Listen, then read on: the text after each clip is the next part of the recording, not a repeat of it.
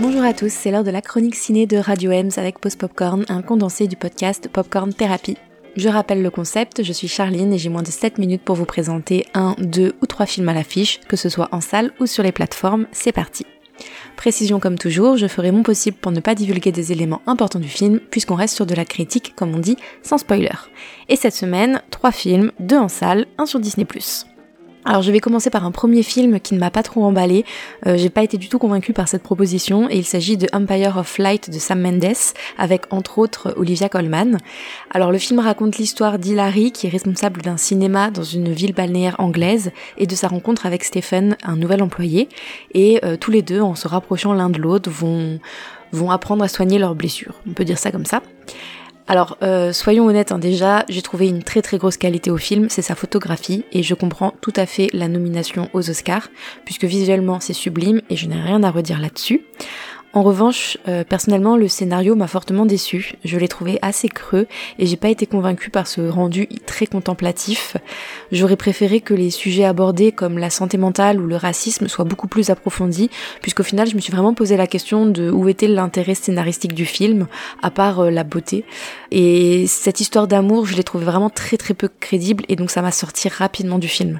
Alors j'ai conscience que mon avis va un peu à contre-courant puisqu'il euh, reçoit beaucoup d'éloges, mais voilà, j'étais déçue parce que j'aurais beaucoup aimé aimer, puisque j'adore la filmographie de Sam Mendes, mais malheureusement, euh, voilà, celui-là, c'était un nom pour moi. En revanche, le deuxième film que j'ai été voir en salle, euh, voilà, fait l'unanimité dans les critiques et je ne peux que euh, être d'accord. Il s'agit de The Fableman de Steven Spielberg que j'ai vraiment mais adoré. Je pense que c'est son film qui est le moins spectaculaire mais qui est le plus personnel et j'ai trouvé que c'était euh, une, ode non seulement au cinéma mais aussi à sa passion et il la transmet très très bien, vraiment euh, parfaitement. Alors, comme vous l'aurez compris, c'est un biopic semi-autobiographique euh, de Steven Spielberg, mais c'est euh, également une lettre d'amour au cinéma et une lettre d'amour envers ses parents, puisqu'ils sont au cœur du récit, principalement sa maman, qui est interprétée par euh, Michelle Williams, qui était nommée également aux Oscars. Alors, moi j'ai trouvé que c'était vraiment la, star du film et qu'elle trouve ici son, meilleur rôle. Elle est drôle, elle est sexy, elle est fragile aussi, elle est forte. Euh, elle campe une femme qui aimerait être libre mais qui malheureusement ne le peut pas à cette euh, époque-là et elle va montrer tout un panel d'émotions et j'ai trouvé qu'elle avait que, que Michelle Williams interprétait magnifiquement bien ce rôle et que Steven Spielberg avait réussi à à sublimer euh, voilà l'actrice, le personnage euh, et rendre hommage à, sa maman. Au niveau de l'histoire, euh, eh bien en fait on suit Sab Sam pardon, Fabelman. Et voilà, sa vie est changée après que ses parents l'ont amené au cinéma voir son tout premier film à 5 ans, qui est sous le plus grand chapiteau du monde. Et quelques années plus tard, ses parents lui offrent une caméra et donc il va commencer à filmer toute sa famille et va faire des petits documentaires euh, voilà, de sa famille, de ses amis, euh, des scouts, euh, etc. on va suivre beaucoup du coup toute sa vie de famille, alors avec son papa qui est ingénieur, sa maman une artiste, euh, ses trois sœurs et son oncle Benny qui un, collègue de travail de son papa qui finalement est devenu un membre à part entière de la famille.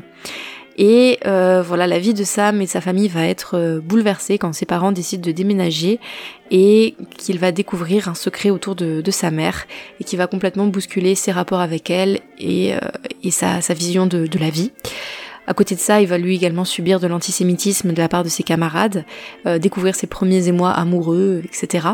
Et euh, tout, au long de sa, vie et des 2h30 du film, qui sont longues mais on ne s'ennuie absolument pas, euh, on va voir que toutes ces épreuves ne viennent pas à bout de son envie de filmer. Alors ce film, je trouve que c'est un film très intimiste, très touchant. Euh, Steven Spielberg pose vraiment un regard assez doux sur sa famille et rend hommage au cinéma.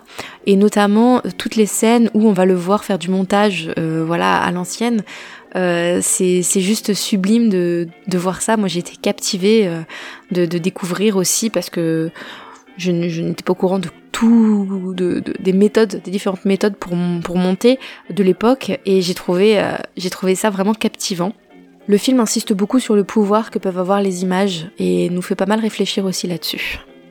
Donc c'est un grand oui, je le recommande à 1000%, donc n'hésitez pas à aller le voir. Et le dernier film est un film qui est sorti directement sur Disney il y a quelques jours. Il s'agit de L'étrangleur de Boston, qui est un thriller réalisé par Matt Ruskin et produit par Ridley Scott et qui est porté par Kara Knightley. Euh, donc le film se passe dans les années 60 à Boston et il revient sur une affaire euh, connue, une histoire vraie, qui est euh, l'affaire de l'étrangleur de Boston. Et alors c'était dans les entre 1962 et 1964 on a 13 euh, féminicides qui ont lieu, donc 13 femmes qui sont âgées de 19 à 85 ans, qui vivent seules et qui sont assassinées avec le même mode opératoire, euh, étranglées euh, et certaines agressées sexuellement. Et alors en fait, la police ne fait pas forcément le lien tout de suite et c'est deux journalistes, donc interprétés par Cara Knightley et Carrie Coon, qui vont se rendre compte des, des liens entre les affaires et qui vont se substituer un peu à la police en écrivant des articles pour essayer essayer de, démasquer le tueur. Et alors je trouve que le point fort du film c'est surtout ça, c'est ce duo féminin qui est prêt à vraiment à tout pour se faire respecter dans un milieu très macho. On a deux femmes qui ont voilà qui sont qui ont caractère quand même bien trempé et qui sont confrontées au sexisme et à la misogynie. Alors réunion à cette époque de manière générale et également dans leur profession. Et, euh, et je trouve que c'est vraiment un, en ça un film assez féministe. Ma petite déception, c'est que j'ai trouvé qu'il n'y avait pas de véritable immersion dans l'enquête, assez peu de, de rebondissements. Et puis comme c'est une affaire qui est non résolue avec beaucoup de zones d'ombre, j'ai trouvé que le schéma narratif était un peu confus. Ils ont essayé de faire une proposition de, de, de, de fin, entre guillemets. Et euh, voilà, j'étais pas très convaincue par, par cette proposition-là, mais j'ai quand même passé un beau moment et je recommande ce film si vous avez la plateforme Disney+. Voilà, bah écoutez, merci de m'avoir écouté et puis à bientôt.